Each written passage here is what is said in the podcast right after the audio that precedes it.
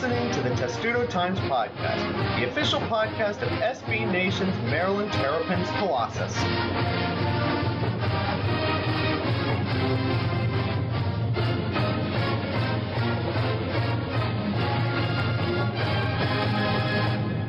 Did you miss us? I hope you missed us. Welcome back to the Testudo Times Podcast, episode twenty-two, one day after we recorded episode twenty-one, because basketball, there's a pretty big basketball game tonight. I'm not sure you're aware. Uh, Dave, wasn't there a big basketball game tonight? Yeah, that's the word on the street. I heard that there was something related. You know, I was watching a hockey game.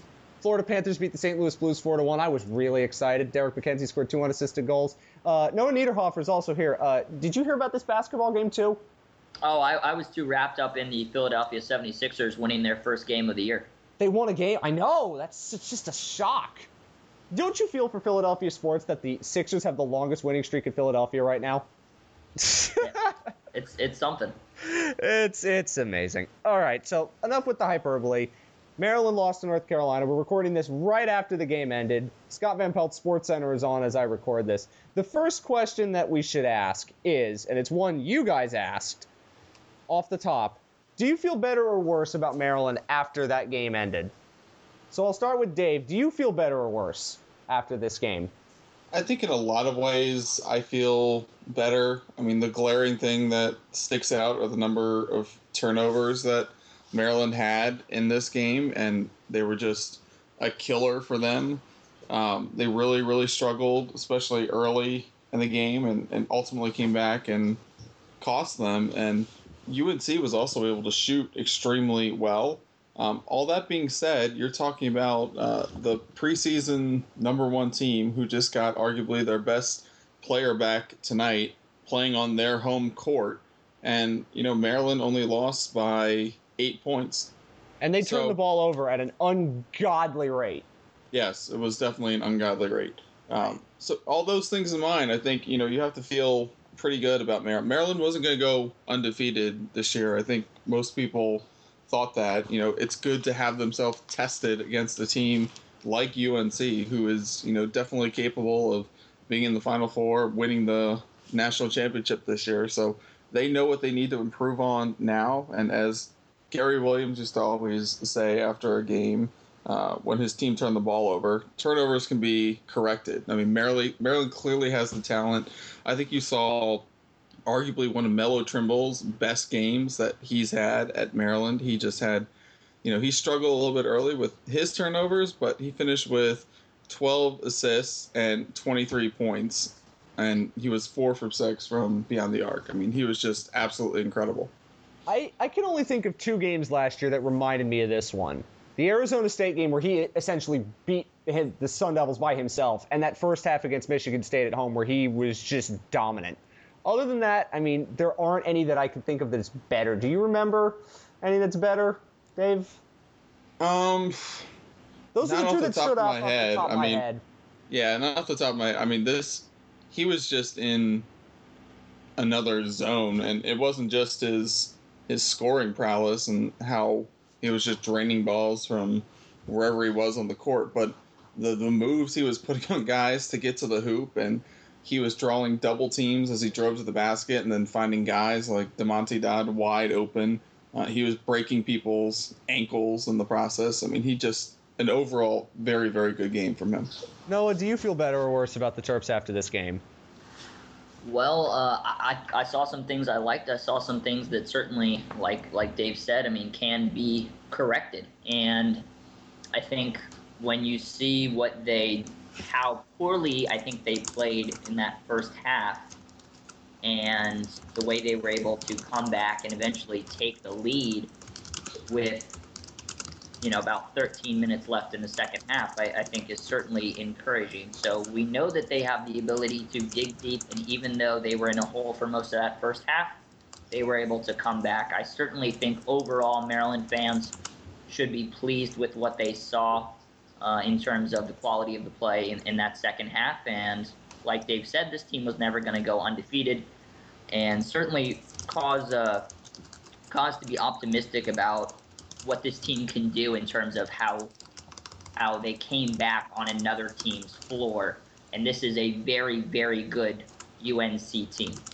It might be the best team in the country. They might be. They played like it. I don't think you could beat any team when they shoot, what was it, nine of thirteen from three? I mean, if Maryland shoots that anywhere else, they probably win by at least ten. And against, we saw it against Rhode Island and against uh, Cleveland State. When they shoot well, they can blow you out of the gym almost immediately.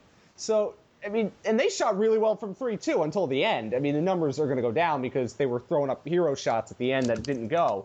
But for a while, they were shooting crazy numbers from three as well. And right. they were and, hitting and those shots. Something that, something that surprised me, I think, were the rebounding numbers. I really didn't think that Maryland was going to be able to go into the Dean Dome and put up those kinds of numbers. On the defensive glass, they actually had one more rebound.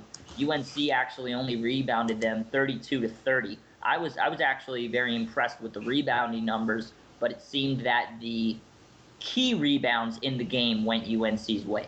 I think that that's agreeable. Uh, one of the questions I had coming into this game was Maryland's size inside. We've seen alternating good games depending on what it was. Diamond Stone's had a couple of really good games in the past series of them against arguably way lesser opponents. Same with Michal Cekovsky in flashes. Same with Damonte Dodd.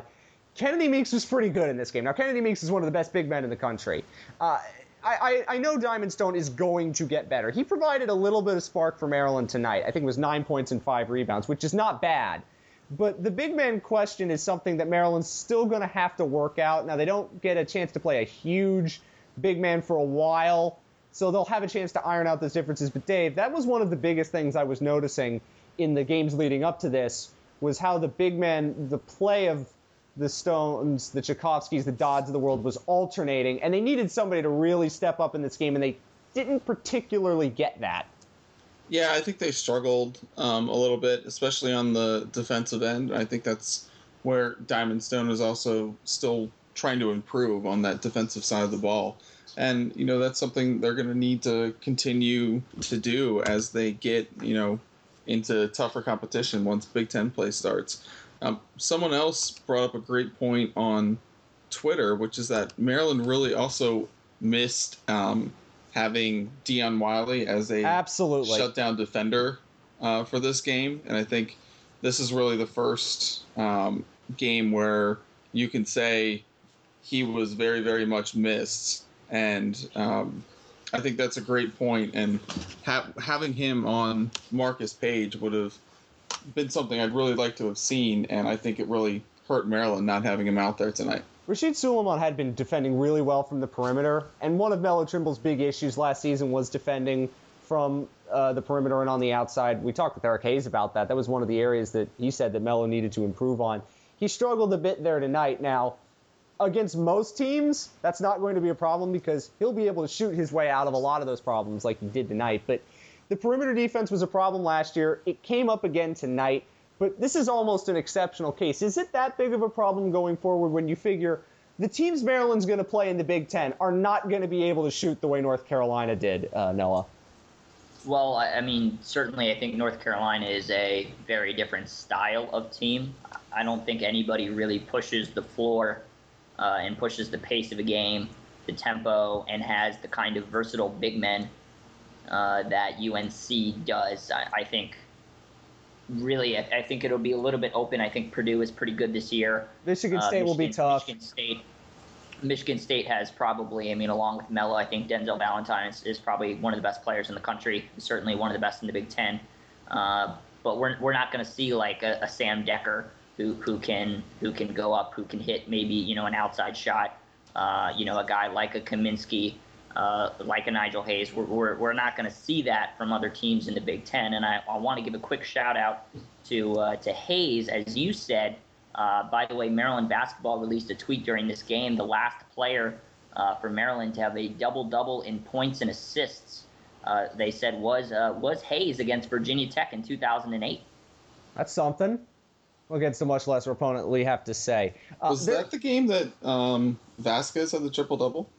I, you're not asking the right person. I know, that might be. I'll have to look up. That was a great you, game. You can look that up because I wouldn't know the answer to that. My Maryland knowledge, as you know, starts in twenty twelve, and that's the reference point. Um, there's a player tonight that was noticeably absent, and it's starting to become a bit glaring, and that's Jake Layman. Now, against Georgetown, he started really slowly and picked it up in the last ten minutes. Same against Ryder. I called that game, and he started really slowly and picked it up towards the end. He was iffy in the Cancun Challenge. Didn't really matter against Cleveland State. But he was non-existent tonight. Are we going to start? And one of the questions we got from Twitter, I'm sorry I didn't take down your name when I looked at it. Are we going to start? And he asked, are we going to see Jared Nickens start over Jake Layman? I don't think we're going to see that. But when do we start getting worried about Layman's play, Dave? I don't know. I mean, Layman, he has a, a track record of being able to, you know, perform at a pretty high level. He's just really started out the season in a bit of a slump. Uh, because he's a senior and because you know what you can expect out of him, I would think that Mark Turgeon's going to let him keep playing and shoot his way out of it. And while Maryland plays UConn next week, um, other than that, there's going to be some easier games when I think Layman's going to have an opportunity to be able to get himself out of this funk that he's in right now and hopefully um, be performing at a higher level by the time Big Ten play rolls around. I don't think he's he'll have plenty of time because I don't think the first real tough Big Ten game is until Maryland goes to Wisconsin. I think they open up with like Penn State and Rutgers, so the Maryland will be fine against those two. Uh, Noah, are you concerned about Jake Layman's play right now? Well, I don't think I'm concerned about Jake Layman's play because of the schedule that they have going forward, and I think that they can win without him playing a huge role. But if if Maryland wants to go deep in the tournament, they can't have him go one for five with four points and eight boards and three turnovers and, and have four fouls. They just they can't do that. When Layman is playing at a I'll say a pretty good level, when he's shooting, when he's scoring about fifteen points, they're very tough to beat. And when he's scoring twenty, twenty-five, they are almost impossible to beat. So I think that Layman's play for me is an indicator of where Maryland is. And if he is feeling it and he is getting involved in the offense and he's playing at a very high level, then that shows that Maryland is, is in a zone, and they're very, very hard to beat. Uh, I, but if he plays like this, absolutely they can be beaten. I think we lost this a bit in the shuffle. Uh, Robert Carter is insanely good. He's better than I even thought he was. Tonight was, I, I mean... I'm being from I'm from Georgia, so I got to see a little bit of him, and uh, and and it was no surprise to me. I'm, I am very pleased with how he's done. He's I mean, he got lean that first year that he came in, and he, he dropped some weight and put on muscle. And uh, he's looked fantastic. I, I couldn't be happier for him. And it really looks like he's he's seizing the moment on this stage in games like this. He had a game-high four blocks. Is he the X factor for Maryland? I don't want to say he's the X factor because he's obviously a very important player, but he he's the difference between Maryland of last year and Maryland of this year. He's the reason. Melo Trimble is still awesome. Obviously, having Rasheed Sulaimon, I guess, replaces Des Wells in a sense, but having Robert Carter changes the way this team looks, the way this team plays, the way he can score that little jump hook. I, I don't think he missed it once, Dave. It was really incredible to watch, and he's been overpowering at stretches, not just in this game, but in the Cancun Challenge. There were stretches against Illinois State and Rhode Island where you couldn't stop him. He is just doing so much, and I really don't think... I mean, if he keeps playing like this, I cannot imagine he's going to be back at Maryland next season, and I would think he's going to be a first-round draft pick. I mean, he can just do anything. He can. He has a great jump hook around the, the basket. He has a great jump shot. He does a lot of stuff on defense. Um, he's a great rebounder. Uh, he can step back and shoot the three, too. I don't um, want him to do that. Yeah, but he's, he's shown, you know, that other teams have to at least respect that. Um, but yeah, he's just, he has, a lot of people were, you know, saying he was really, really good and he might be one of Maryland's best players. And he has certainly lived up to those expectations, and he certainly exceeded my expectations. He's, he's just been phenomenal for Maryland so far. It's going to be hard for a lot of even the really good teams in the Big Ten and later on in the season to beat Maryland if Robert Carter Junior is playing like that at a consistent level. It's insane how good he was. Again, overshadowed because of Melo Trimble in the beginning part of that second half. And we knew Melo Trimble was awesome. We said that last year there were times when he had to basically beat other teams by himself, and he did. But boy, I think tonight was extra special, not just because of the occasion, but how effortless he made some of those plays look. Not just the shots, but the assists, too.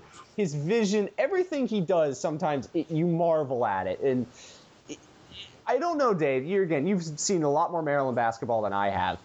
He is a special kind of player, and Maryland fans have been waiting for that transcendent player, the player that can take Maryland to the next level. They, he did last year, and now this year, his play could put them even further over the top. And it's a shame that Maryland didn't win, because if they did, Melo Trimble would have been glorified for this performance, even more than yeah. he already is.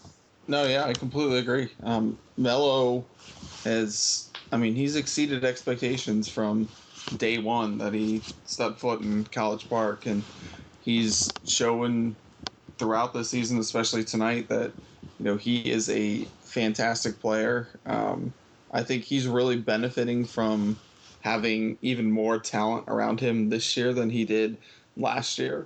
Um, just the fact that he had uh, those twelve assists tonight. I mean, he did so much to create those open looks, but he also had really talented players to knock down the shots around him, and I think that's that's benefited him a lot. And I think having Rasheed Sulaimon out there has kind of been like a almost like a Des Wells type calming influence on not just him but the entire team, and I think that's also benefited Melo and the whole team in general. Noah, is we there are a lot of great backcourts in the country right now. We just saw one of them with North Carolina. But is Trimble and Sulaimon the best in the country? I saw this asked during the game, and I should bring it up to you guys. Is it the best backcourt in the country?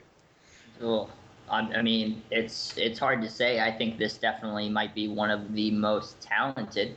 Uh, I certainly would put them up against any other backcourt. So I, I think we'll. It, it's still we still need time to determine whether or not it is the best backcourt. I think at this time last year, would I have said that Quinn Cook and Tyus Jones were the best backcourt in the country? I'm not sure I would have, but at the end of the year, absolutely. So I think for me, I, I still need to see a little more out of uh, of these two to determine whether or not I think this is the premier backcourt in the entire country. Dave? I mean, they're certainly up there. There there's some other really talented backcourts. I think for for Maryland, if you want to call Trimble and Sulaimon the best backcourt, I think what I need to see out of them is more consistency. Uh, I think you sh- you saw from both of them tonight their their ability to really take over and guide Maryland through a tough time during a game. And Trimble did that, and Sulaimon did that as well. And I think if you can see that kind of um, display from them on a consistent basis, then by the end of the year, I think they definitely could be one of the best backcourts. I, you're definitely seeing them. You know, as games go on and as they're spending more and more time together, you know, so many of these guys weren't playing together last year. And as all that is coming together and they're, you know, being able to actually play with each other on the court, I think they're going to continue to improve. And by the time March rolls around, they might be one of the best backcourts, if not the best. If these teams play again at a neutral site, I can't see this game going the same way. I, obviously, it will be a lot less scoring. There will be less scoring in it, but I think at a neutral site in March, if they play again, it's going to be a different game, a completely different game. But that's for hypotheticals and when we get to it. On the atmosphere, boy, I didn't miss Carolina refs at all. And I saw them for two years and hated their guts. And I didn't miss it for one second. All hail the Big Ten.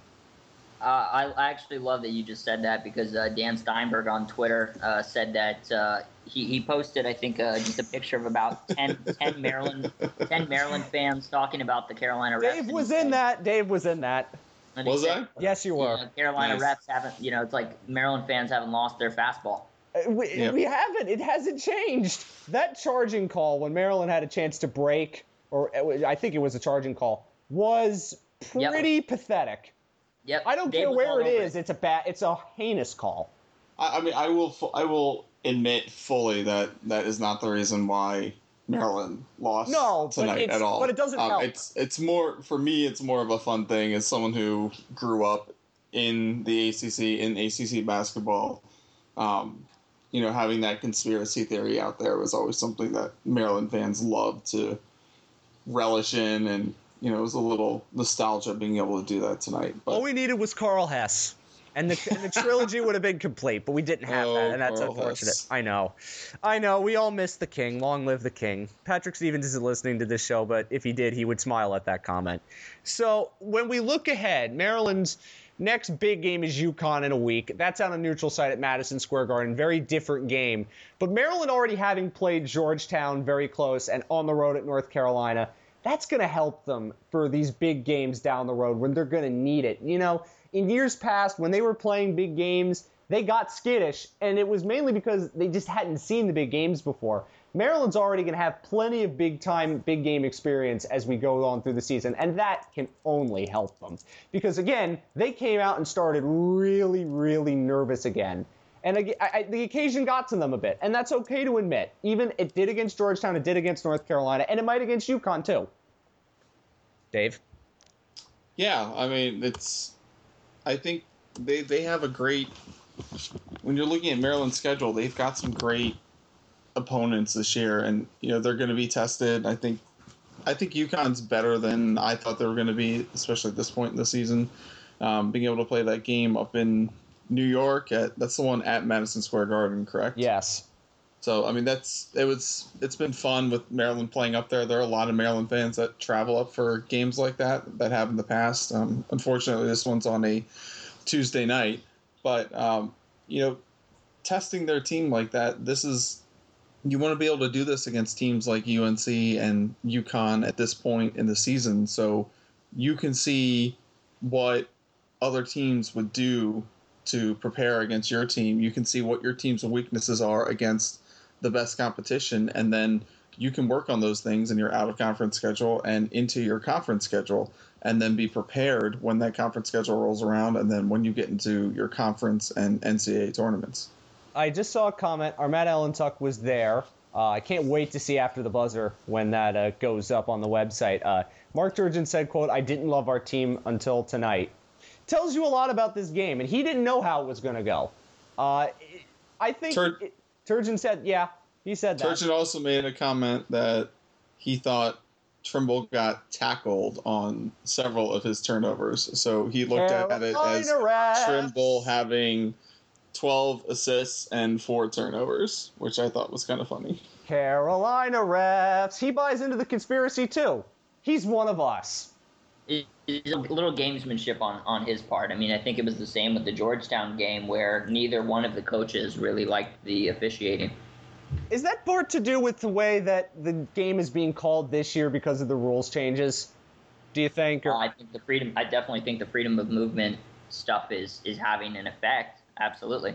Dave? No, it's definitely having an effect. But, I mean, that, that rule specifically, I think, is having an effect. Um I think there's still some confusion in terms of, you know, what is and what isn't a charge. I almost I equated it on Twitter as being um, kind of like what is a catch in the N F L these days. Because you're like, well, that's definitely a catch. And you're like, well, that's definitely a charge. That's definitely not a charge. And I think there's still some um, feeling out of, of what exactly players should be looking at and what refs are looking at and in those um, new rule changes. Or if you're a hockey fan, what is goaltender interference? That's another one that I, I certainly can notice. I want to go into Twitter, read some comments. I don't know how many questions we got. We got plenty of comments, though.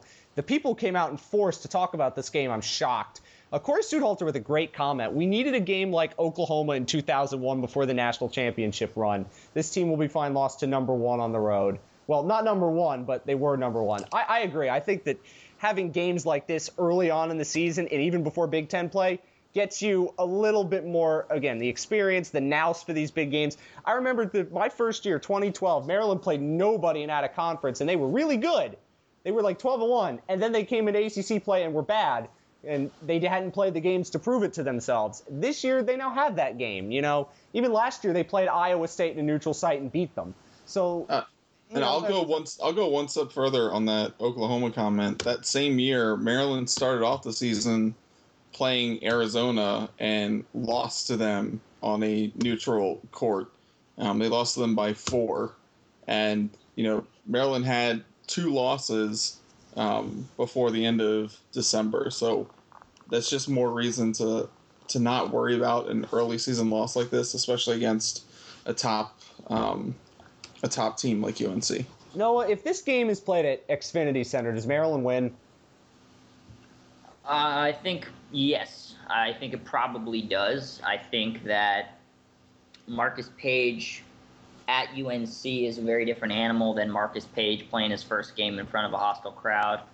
Uh, you know, the Carolina refs, I'm, I'm sure, you know, plays plays a role for some. We all love but, our conspiracy theories and tinfoil if, but hats. Maryland, but honestly, I mean, if Maryland turns over the ball nineteen times at at Xfinity, no, I don't think they win. Dave? No, I, I completely agree. Um, it all it, to me, it all boils down to turnovers. It doesn't it doesn't matter where Maryland's playing this game. Um, so much as the number of turnovers that they committed. And I think um, it's been somewhat of a pattern for Maryland to um, have a slow start like they did again tonight. And, you know, some of these turnovers are, like I said earlier, things that can be corrected. I mean, Maryland was kind of telegraphing some of their passes. They weren't putting as much zip on the ball when they were passing as they should have. And U N C, to their credit, took advantage of that, and you know that that's really much more relevant than I think where they were playing the game. I think if they were playing at Xfinity, it's obviously one of the best atmospheres in college basketball, and that's going to have an impact on the game for sure. But if Maryland's turned the ball over as many times as they did, I think you know that negates any kind of home court advantage they would have had. They, some of those turnovers were a bit, they were sloppy, they looked nervous, I, and the skittish part, maybe they were trying to rush and trying to force things too much because they were nervous. I think that's where a lot of the turnovers came from. They were obviously better in the second half once they settled in. I mean, if you take some of the stupid calls away. So, I, I but they can't keep digging themselves holes. Against North Carolina, you can't dig out of that. Against Ryder, you can. Against uh, Georgetown, you can, apparently. Maybe well, against Matt, UConn, you, you can. If you, turn, if you turn the ball over nineteen times you're, and you're Maryland, you're going to have a tough time beating Ryder. You're going to have a tough That's time true. beating Illinois State. You're going to have a tough time beating anybody, no matter who it is, if you play a, a good team and you turn it over that many times. Absolutely. Uh, Ricky Capino uh, on Twitter wonders, should Maryland run a smaller rotation of guys? He says similar to Providence. Uh, well, you have to spell Melo Trimble at some point. He has to take a break. Uh, but I'm wondering, like, is he meaning, like, maybe cut out Michal Cekovsky, put him in less, less Jalen Brantley? What What do you think? Should Maryland run a smaller? I had no problem with the rotation, honestly. No, I th- I think the rotation's fine the way it is right now. I think, you know, they've got a a pretty good um a pretty good rotation going on. I don't think there's really confusion as to what someone's role is on this team. I think Turgeon's done a pretty good job, especially with the front court rotation. Um, and, you know, getting Diamond Stone minutes, but then also bringing in Dodd and Cekovsky and putting them in situations where they can excel. And I think they've done a pretty good job of that this year. Uh, Noah? Uh, I think it's hard for this team to go small, and I think Dion Wiley's injury is a big part of that. I think they really could have used that tonight against U N C and some of their bigs. Uh, so I, I think Dion Wiley's injury is just, you know, these these games, these situations are are where a, uh, like I, I like to call, uh, you know, guys like uh, Sulaimon, guys like Dion Wiley, a three and D guy. Uh, you know, those those guys uh, were obviously, you know, missed. I mean, when you think about it overall, the Maryland turned it over twenty-one times, lost at potentially the number one team in the country by eight. There aren't many teams in the country that can say that. And for what it's worth, that's why I'm at least more confident than I was before it. Because if Maryland could play that badly and not get completely run out of the gym, then if they play on their game, they're probably not going to lose very much. And that is, again, that's really encouraging. And again, North Carolina is one of the best teams in the country. And Maryland's going to have to beat teams like that in March if they want to go far. So that's where it's encouraging to me. And I don't think they'll play this badly again, at least with the turnovers for the rest of the season. Maybe that's my guess. But I want to get quickly into football, unless, before we do that, are there any comments from Twitter that you guys want to bring up before we uh, ask a coaching question and then we'll uh, end the show? Uh, I was just going to say, for uh, did did some digging. It wasn't uh, two thousand eight against Virginia Tech. Eric Hayes' double-double actually was twelve points, ten assists. It was uh, came in an overtime win uh, for Maryland against Virginia Tech. came February twenty-seventh, two thousand ten. And that's actually, Greivis Vasquez scored forty-one points forty-one. In that game, if I remember correctly. Greivis Vasquez. Oh, no, you mean Terrell Stoglin. I, no, I'm just kidding.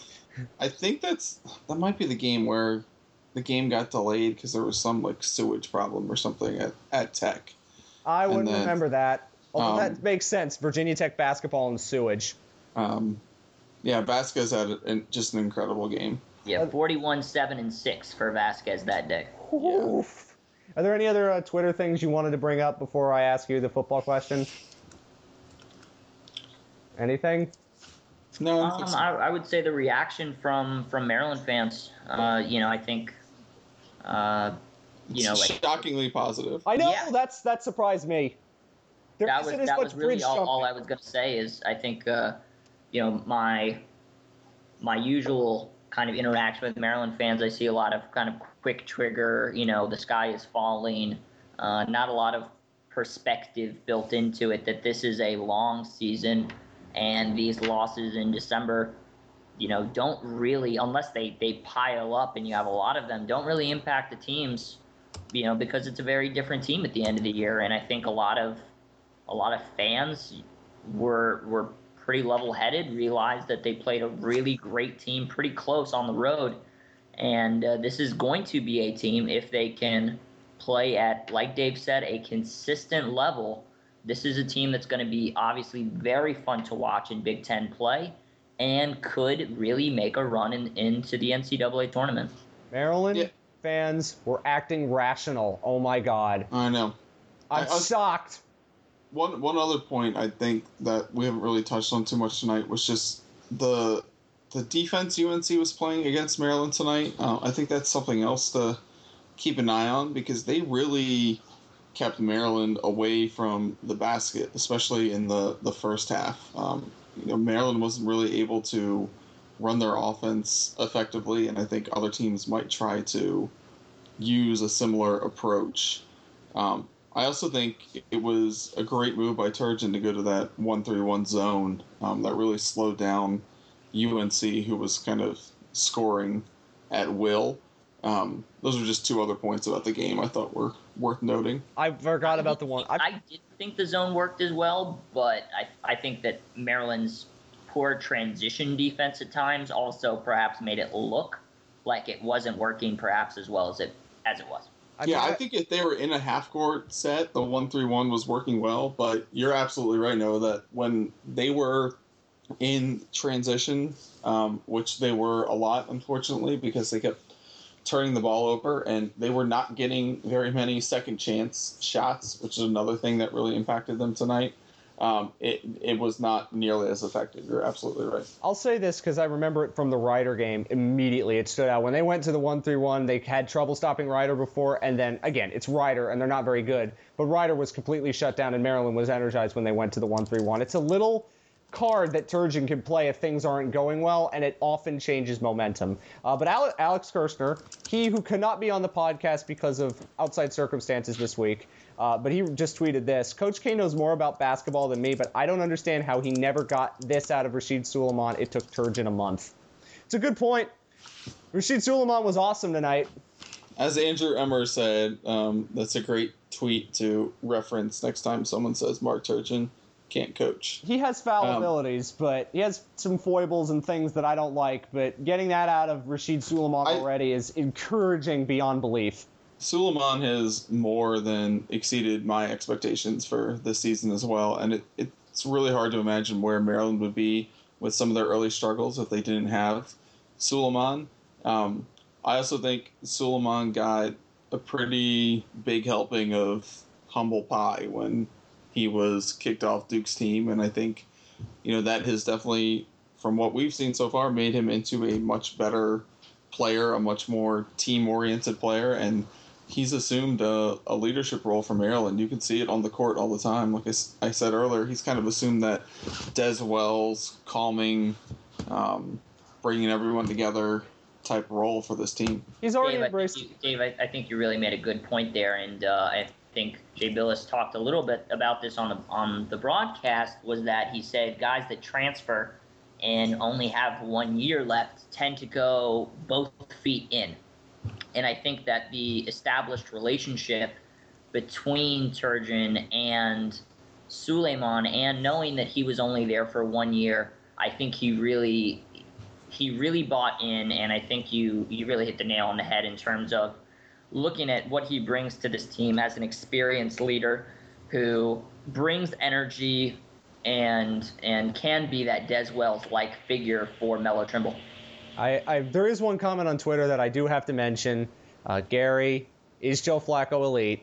I, I'm surprised we didn't get more of those questions, but he, he was definitely elite on the bench last night. Anyway, just just uh, moving on. He was elite when he ran three plays with the torn A C L and M C L. That's true. He was very elite, but Phillip Rivers ran a game in the A F C Championship game in two thousand seven on a torn A C L, but no matter. Speaking of football, got to ask the coach question. We did a whole podcast last night on that. Uh, Pete Volk and I, we talked all about the head coaching search. It's going to come pretty soon, I would think, but I want to get your opinions quickly on what you thought of some of the recent developments, the Mark Richt stuff, D J Durkin. Dave, you get to go first. I'm... I don't know. I mean, honestly, it, it's kind of like I'm just shrugging my shoulders. I, it just seems like there's a lot of smoke and mirrors stuff going on right now. Um, I think Mark Richt at Maryland, I think as we've talked about in previous podcasts, would just be a home run hire for them.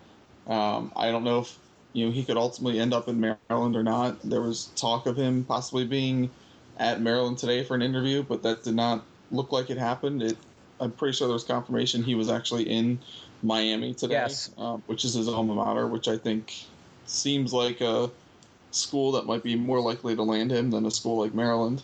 Um, I, I just don't – I don't know. Just looking back at Maryland's previous coaching search, uh, we were all um, kind of led to believe and thought that Mike Leach was going to be the guy, and then all of a sudden we ended up with Randy Etzel. Um, so – We thought, you know, Mullen's name was another one that was tossed around out there, and then that appears to not be happening. So I, I don't know. I with these things, so much goes on, and um, I think people get very reliable information, but then certain things happen that derail a, a search or a coach from coming to a particular place, or they might get a better offer somewhere else. And there's just so many balls up in the air, and I, I just want Maryland to make a move on somebody, because they fired Etzel in the middle of the season and had all this time to prepare for this moment, and I just don't want them to be left in the dust as other teams are making moves. I think Virginia Tech so far has been probably the best team this offseason in terms of moving on their coach, getting their guy, and um, being done with it. No, I don't think we ever got your opinion. So uh, what is your opinion on the coaching search? Quickly, because we're already running seven minutes and twenty-two seconds longer than we had wanted to. Oh, well. All right. Well, uh, there's a lot to lot to uh, to dig into. Uh, you Mike have Leach, one minute way, to say everything you need to say. Go. Mike, Mike Leach, by the way, named the co uh, Pac twelve Coach of the Year. Don't rub uh, it in. So uh, I think, oh, man, I think U S C getting uh, Helton, I think, took a, a big program off the board. I think uh, U G A going to go with Kirby Smart takes another one off the board. There are still a lot of great coaches out there, and the amount of openings has now been reduced. So I think the chance that Maryland gets a really good qualified hire goes up the, uh, the more and more people go quickly. So I, I won't discount the Damon Evans connection with Mark Richt. Uh, I agree, Dave. I think it would be an absolute home run hire. Uh, but I think that Maryland will get a very qualified name. And I think that uh, letting uh, Edsel go midseason really did allow uh, Maryland to do a little more digging on some guys like Durkin and Babers. Okay. Dino Babers is not going to U C F, as we said last night. It's now Scott Frost. So, of course, that podcast did become outdated almost as soon as we uploaded it. It's what happens with this show. It's okay. We'll fix it. Breaking news tonight. Yeah, we breaking news tonight. Oh, well. See, that's why we recorded two podcasts in two days to make up for the one we missed over Thanksgiving. So hopefully you enjoyed this, even if the game didn't end the way we wanted to. It was a ton of fun. It was an absolutely awesome basketball game. You can't ask for a better college or pro game than that. It was one of the more fun games I've watched in a long, in a long time. I enjoyed it. Hopefully there are more to come as Maryland plays many, many more good teams. So uh, it's twelve fifteen at night. I think we all want to go to bed. I want to get this show edited. So Dave, thank you for being on again. No problem. Thanks for having me. Noah, good to have you back on as well. Always a pleasure, guys. Fun night. There will be more to come with this Maryland team, and we won't be missing many podcasts in the future, I can assure you. And, of course, do not forget, even after losses, no choice.